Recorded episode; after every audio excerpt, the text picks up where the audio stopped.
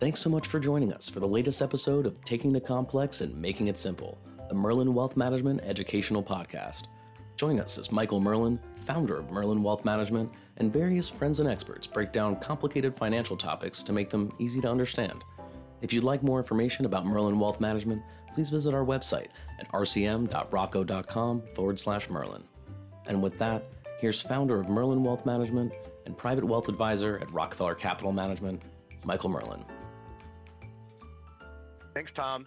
And welcome everyone to another episode of Taking the Complex and Making It Simple, the Merlin Wealth Management Educational Podcast. We are so fortunate today to be joined by a very special guest, a great friend of Merlin Wealth Management and of mine, Rockefeller Capital Management CEO, Greg Fleming. For those of you who may not know, Greg is uh, truly an icon in the financial services industry. Aside from leading Morgan Stanley Wealth Management and Morgan Stanley Investment Management, which is where we met, Greg also ran Merrill Lynch's global investment banking business. Most notably, Greg was the chief operating officer at Merrill during the great financial crisis and successfully negotiated the firm's sale to Bank of America, which essentially saved a 100 plus year legacy of that franchise. I also learned a few weeks ago that Greg also negotiated the sale of the remaining piece of Bloomberg, owned by Merrill, to Michael Bloomberg during the crisis, which secured some uh, critical operating capital for Merrill. And Bloomberg agreed to a, a, really fair deal during that time, which was a testament to Greg's leadership and also to Mr. Bloomberg's character. Um, Greg is a Phi Beta Kappa summa cum laude graduate of Colgate University with a bachelor's degree in economics, and his uh, JD comes from Yale University Law School. Greg, as always, it is great to be with you. Thanks for being here. Thank you, Michael. Good morning, and great to be here. Great to be uh, talking uh, with you and uh, and having your clients and friends of Rockefeller hear it. Awesome. Um, I wanted to start. You know, we, we we in the preface we talked about your experience during the Great Financial Crisis, and uh, you know, I, I, quoted a statistic in our latest uh, client quarterly newsletter, which went out uh, about a week ago, and it's I, I, said in that in that piece that from 1984 through 2016 every rate rising cycle has ended with a financial crisis of some kind. Certainly not as severe as uh, 08 and 09, uh, but they've all ended with one and they've all uh, caused a reversal in Fed uh, policy uh, based on that crisis.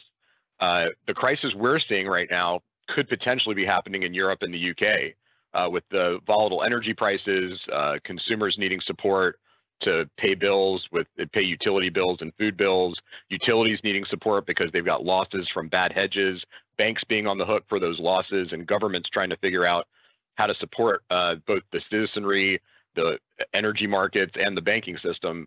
You know, smells a lot like 08 and 09, and I wanted to uh, get you to maybe comment on on what you're seeing, if you're seeing any of that, or, or, or something else looming on the horizon. Well, Michael, uh, uh, part of the backdrop to the time you talked about, 84 to 2015, 16, uh, has been the buildup of excesses during that time at, at, different points in the cycle. I mean, that's clearly what led into the credit crisis, the magnitude of uh, debt that was built up over many years in the US at all levels.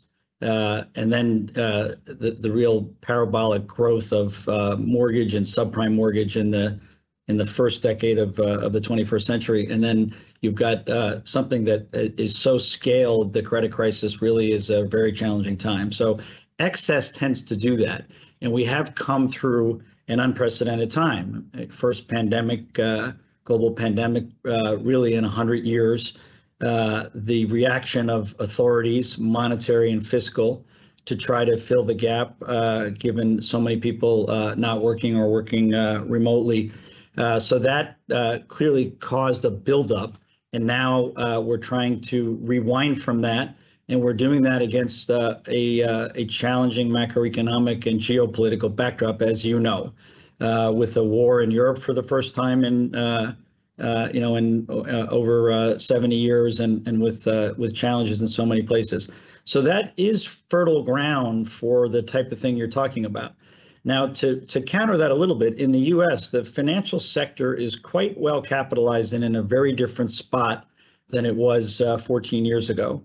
And financial markets uh, are, are working, uh, you know, quite smoothly here. That doesn't mean that, uh, you know, as the economy continues to slow, we go into a recession, uh, that uh, there won't be deals that are challenged and, you know, problems that start to emerge in, in parts of the capital structure even here but um, hard to see it being something that uh, approaches anything like what we dealt with in the credit crisis in the U.S.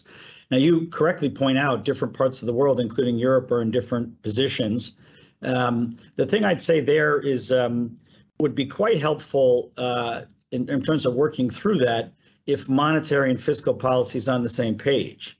A lot of what's happened in the UK is the divergence of fiscal from monetary, and um, you know the the Bank of England trying to step into uh, the the proposals by the the new government around, as you know, uh, tax cuts and things that were going to make an inflationary problem worse. Uh, and and you can have problems created when when you have divergent uh, strategies at that level. Um, the good news in the U.S. is it seems to be mostly lined up. I mean, we still have a federal government that, uh, you know, uh, to quote Jason Furman uh, with the the student debt forgiveness was uh, he said that was like putting gasoline on a fire. You know, so there's still fiscal stimulus. Um, but there are at least noises and, and, and actions coming out of the federal government that they recognize inflation is a big challenge. The Fed's going after it aggressively. And uh, if fiscal policy stays uh, somewhat in line with monetary, that that's really important. But I think that's part of the lesson coming out of Europe right now. Yeah, it's got it's hard enough for us here with one central bank. They've got to coordinate 27 different central banks. So yes, uh, I, I, wanted to. You, you wrote a great article that I read uh, couple of months ago about uh, the job market. You know, one thing I think that a lot of clients have asked me is is this this disconnect or this mismatch in the job market right now, where you've got 10 million, 11 million jobs available, and whoever you look at, six to eight million people looking for jobs. Yet those jobs aren't getting filled, and those people aren't getting uh, the new jobs. And how, how does that mis how does that mismatch get either get resolved or how did it come about? And I thought you had some really great insights in your uh, in your article. Um, one of the things I thought was super interesting is you started by saying that the majority of the 900 U.S. CEOs say that this is their number one external threat. So can you talk about that? Um, maybe even how Rockefeller's handling it uh, from from that perspective, and then also, you know, how does that mismatch uh, get either realigned or, or resolved? You know, there's a couple things I'd say here, Michael. One, uh, the the the uh, the need for workers kind of snuck up on people. If you remember, at, at the beginning of the pandemic, when 20 million people went out of work, there was a fear that many of them wouldn't get their jobs back, that maybe robots and technology would step in. So, you know, that shifted pretty quickly uh, as we came out of the pandemic. And uh, uh, the, the, the, st- the, statistic you quoted, you know, you know, just more jobs than people uh, is not something that anybody foresaw two or three years ago. Does show, Michael, again, the speed with which uh, things change in the current world and also the, the, you know, the conventional thinking. Uh, so that it, it snuck up on people, but it's here and it's real. And that's why those 900 CEOs are saying what they're saying um, and even at this point in the cycle where the Fed's tightening, labor markets have stayed tight. So the the piece that I wrote said a couple things. One, uh, when you look back at the uh, uh, the course of our history in this country, so many positives from uh, legal immigration in terms of the number of companies that have been started by CEOs, the number of uh, of workers that have had an impact that were immigrants. so that's part of our legacy and an important part of our legacy. So bringing in skilled labor that's going to continue to help be an engine in the American economy, that's just the positive. So that was one point that I was making. And the second point I was making is, uh, you know, we, we haven't had very much um, legal immigration in recent years uh, with the pandemic and with the, the federal government, the two parties being unable to agree on a plan. A lot of debate around illegal immigration it's in the national interest to to uh, to secure our borders, but then to put in place a smart immigration plan to fill this gap in workers, to bring in workers from places uh, uh, where uh, the the way they're going to approach their jobs and being part of the United States is a positive for all of us. So you know, in in, in countries like Ukraine and Afghanistan, there are many uh, workers who would be important parts of our labor who want to be here so, you know, I think the Biden administration said we would bring in 100,000 Ukrainian uh, immigrants. You know, why are we uh, right. talking only about 100,000 in a society that's got such tight labor? Um, so, you know, I think that most of the CEOs that I talk to, many of whom uh, I've known for a long time, this is the theme we can all agree on. Uh, and it, it, could be good. Uh, you know, it's an engine for the entire economy and a, and a positive for all of us. I, I read a great book called Disunited Nations by Peter Zeihan, and uh, in the book he talked about the fact that while America may not be seen as the superpower that it was 15 or 20 years ago, it's still the best house in a bad neighborhood, and a lot of the talent around the world is attracted to come here either by wars or disjointedness within their own countries. And he talked a lot about that happening in China as China's economy and its its social issues start to unfold. But I think you're 100% right. It looks like that the first wave of that may be from Russia and Ukraine. And why aren't we opening our borders to those people? Because I think it's a win-win.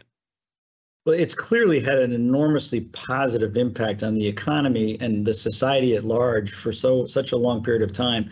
I forget the statistic, but it's it's literally a, a significant percentage of Fortune 500 CEOs are immigrants.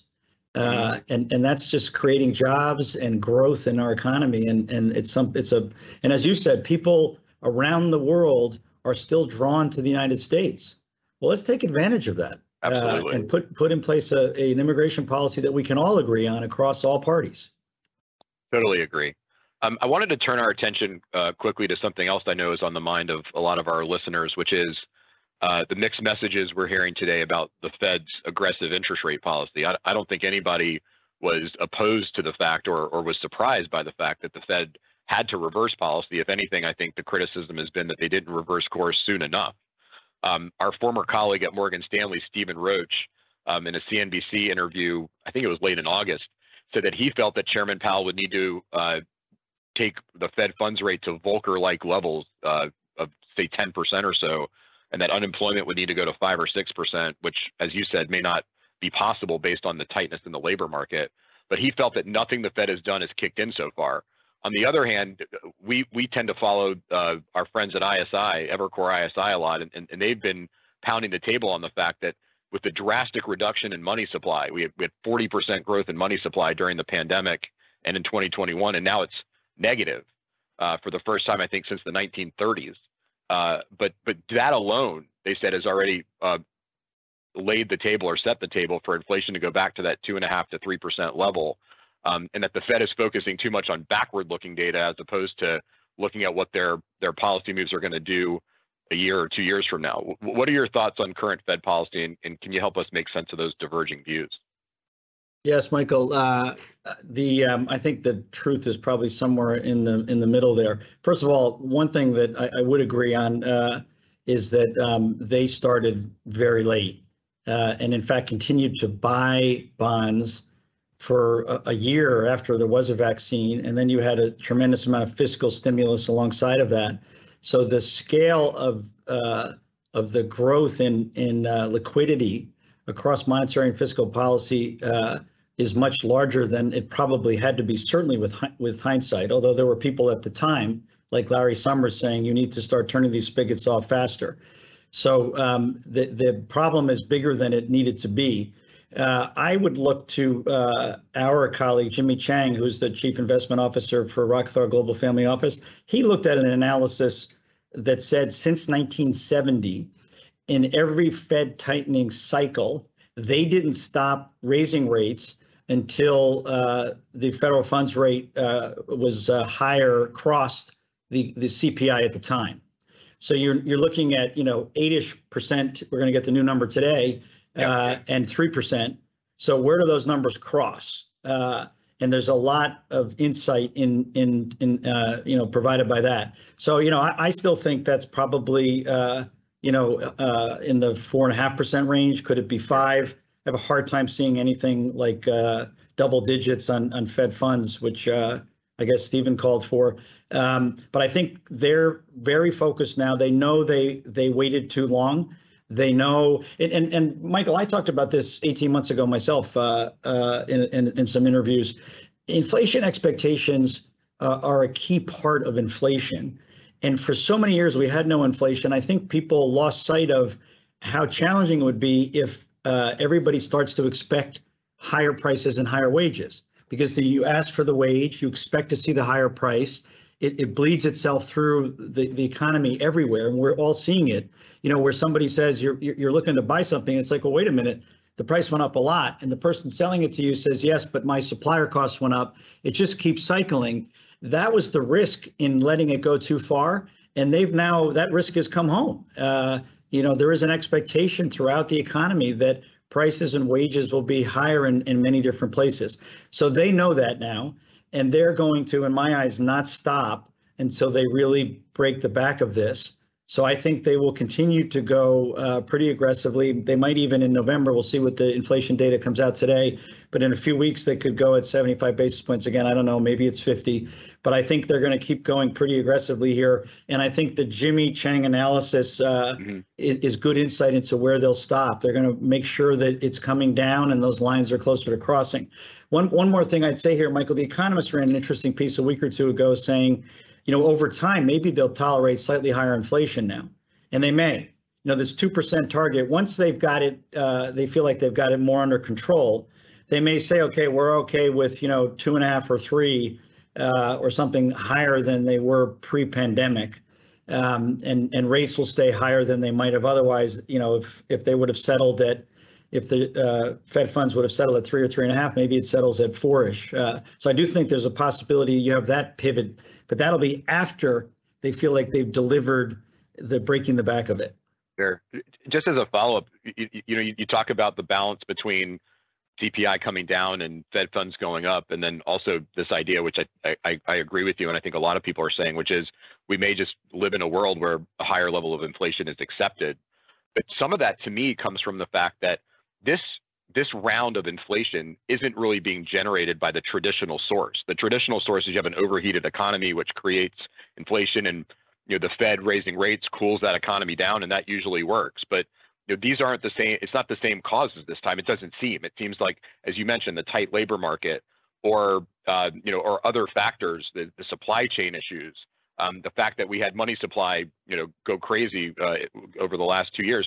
Those seem to be the real causes. And so it's almost like the Fed's buying time for those things to work themselves out at the same time that they're raising rates. And maybe that's how that balance occurs. Does that does that resonate at all? It, does, and in fact, Michael, it's it's it also uh, is tied to how we got here. So that definitely resonates. Uh, remember, you know, I talked about the fact that uh, when the pandemic started, the the worry was that people wouldn't get their jobs back, and then you know we end up with not enough workers. The other worry at the beginning of the pandemic was that uh, we'd be in a deflationary spiral. Uh, they they poured so much liquidity, fiscal and monetary, into the equation. Uh, that's obviously not an issue uh, at this point in time. We've got the inflation. On top of that, though, there were things that they didn't foresee. They didn't foresee the energy market shocks coming. You know, a lot of that tied to a, a war in Europe, which which uh, wasn't part of their planning horizon. Um, I don't think they they thought labor markets would stay this tight. Remember, people were worried about are people going to get their jobs back? So you're right. There were things layered on that um, weren't part of uh, the the uh, the thinking two or three years ago or previous cycles. So I, I, think that's that's part of why they are where they are now. I just I, I just know I, I remember vividly after the financial crisis, people saying that they didn't believe in the recovery of the economy because they felt like it was manufactured and that the way we would know is when there was organic inflation being generated because the economy was overheating. But this doesn't feel like that. You know, this feels like something, as you said, more manufactured from other other causes. Right, which is actually one of the concerns in them getting it down because there are some things, even with rates and, and pulling liquidity out of the economy, that they have less impact on, including the energy space and the war in Europe. Uh, so you know that they've got to that that's got to factor that into the whole equation too. Absolutely. Let's um let's turn our attention to the investment markets, which obviously um, our listeners are, are, are keen on hearing uh, our views on.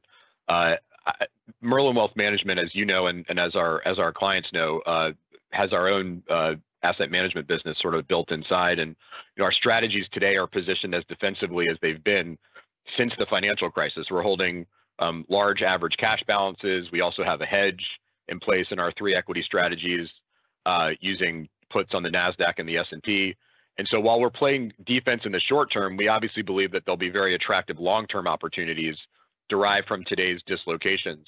Some of those opportunities are presenting themselves in non-public markets like private equity or real estate. We obviously talked earlier about that possibly happening in Europe. Uh, you know, we, we've, we've all we've been historically underweight European companies in our strategies because the fundamentals and the uh, valuations of U.S. companies back in 2010 were so much more attractive. Um, but that could reverse itself if, if some of the dislocations in the European economies happen the way we talked about earlier. Uh, and so I'm, I'm just curious. Obviously, we think that as a long-term investor, you have to kind of remain resolved during uh, during times like this. And while there may be some short-term pain, obviously sticking to the discipline is what uh, is what creates long-term uh, consistent performance, which we've been fortunate enough to benefit from. How do you think about today's investment environment? Well, Michael, one thing I'd say about today's investing environment, uh, and and uh, this is consistent with everything that we're doing at Rockefeller Capital Management, as you know, advice is critical. Uh, I mean, it is a very challenging world out there. Uh, there's a lot going on. Having uh, world-class advice uh, through our, you know, the, the, the the private advisors that we have in place, Michael Merlin, and um, and sticking with it through the cycle is is critically important uh, retail investors often move at exactly the wrong time in times like dislocation here. Uh, so advice today is, is so important. Uh, you know, I think uh, volatility uh, is the word that we're we're going to be dealing with until the Fed finishes this cycle. So, um, you know, I, I, put a six, 12 month time frame on that. You know, the, the, there has been this maxim in, in my life and yours don't fight the Fed. We have a Fed this time that's as aggressive in going after inflation as anything we've seen, obviously, since Volcker uh, in the uh, early 80s. And by the way, that was a very different time. People ask me for parallels, and, and I say, uh, you know, really hard to draw parallels across events 44 decades apart. I mean, that was a world without technology, you know, it's just a completely different uh, situation. Um, but it was a Fed determined to break the back of inflation. That's the parallel we have today. We have a Fed determined to break the back of this. While that's happening, there's going to be significant volatility. As you said, there are going to be dislocations. There might be sub-markets uh, that that have uh, particular challenges. Uh, you know, different parts of the uh, of the capital structure uh, in different parts of the world. So uh, you know, you know, I'm cautious because of that, and and and uh, and counsel clients to stay really close to uh, world-class advice and uh, and be careful. Um, uh, you know, during these times until we see the other side of the Fed tightening cycle. Absolutely, I totally agree. It, it, it's hard to foresee a scenario where markets do meaningfully better with while the Fed is continuing to raise rates at the pace that they are with the the uh, with the language that they're they're putting out sure. there. Remember, you know, there was this notion that the Fed was, was you know, there was a Fed uh, uh, put or or you know, there was there was dovish language. The the language coming from the Fed now is as direct as I've seen in my career. Yeah. You know, with phrases that they've tried to avoid, like, well, there will be pain, and there will be job losses. I mean, you know, they're very clear that uh, they're going to uh, break the back of inflation. And if there are costs associated with that, and there's an increasing agreement, there will be, they're going to keep going. Absolutely. I, I think even if they gave us a, a, whiff of when they would, when all this would either end or when rate rate rate increases would start to moderate, I think the market would have a, a, a nice relief rally.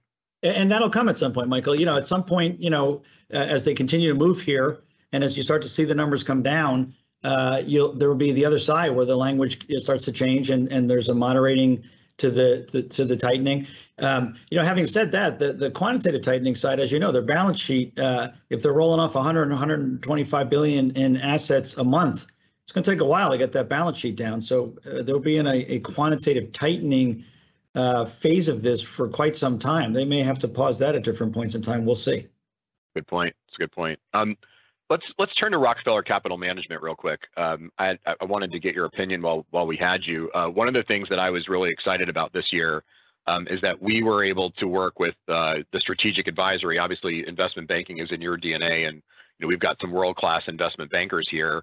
Uh, we were fortunate enough to work on a deal with one of our clients and uh, and the strategic advisory, and it was um, it was a great experience. And uh, when the when that press release went out, we got a lot of uh, positive feedback from clients saying, "Wow, we didn't realize that you guys had that," and uh, a lot of lot of interest in in those services. And uh, you know, I think there's a lot of things here at Rockefeller Capital Management and also within the family office um, that may be underappreciated. Do you? Um, what are some things that you might think fall kind of into that category after you know kind of three plus years of, of us being uh, being in, involved in this?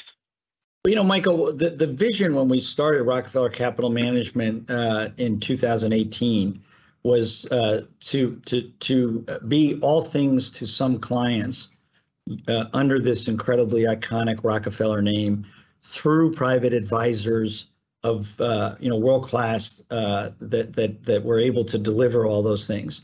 So we we wanted to provide investment advice and and uh, planning and all of that that is more core to to what people had historically expected uh, in wealth management for high net worth and ultra net worth clients. But we also wanted to offer family office services, generational work. We have two trust companies, as you know. Um, and a big part of what we wanted to offer, and we set this up from the start, was uh, world-class strategic advisory investment banking services because so many American families make their wealth through building businesses. Absolutely. And we wanted to be able to provide them advice on that. Uh, and, and that was the notion. And that's really why, right from the start, we had Rockefeller Global Family Office. We had the Rockefeller Asset Management business, uh, which had been a legacy business within uh, the former company. But we built from scratch Rockefeller Strategic Advisory with great bankers, uh, many of whom I've worked with and you've worked with for decades, uh, so that you could bring them into clients that have built businesses uh, and, and created wealth through that that avenue, which is a big part of the American wealth scene. It's a great part of our society. We we continue to innovate and create businesses and grow them, uh, and we want to be able to provide advice on that to people that were already our clients because they're already talking to Merlin about their wealth management services. So that synergy was a really important part of what we wanted to build in here, uh, and and it's working really well, and and I think we'll continue to going forward. Well, I, I you know I, I always talk about the alignment of values between Rockefeller Capital Management and Merlin Wealth Management, and I think you just articulated really well how that how that alignment uh, kind of plays itself out on in the day-to-day basis and how and how we help clients and families and multi-generational families, which is uh, you know where we spend a lot of our time. So I appreciate those comments. Um, I, I, really want to thank you, Greg, for being with us today and spending this time. Um, and and I wanted to steal a page from your book as as, as you always end your uh, podcast and the great interviews you do with some of the industry's uh, top leaders. I wanted to close with a quote um, and I know this is one that's a, a favorite of yours and mine. Um, it's from Aristotle, who says, quote, we are what we repeatedly do. Excellence then is not an act, but a habit.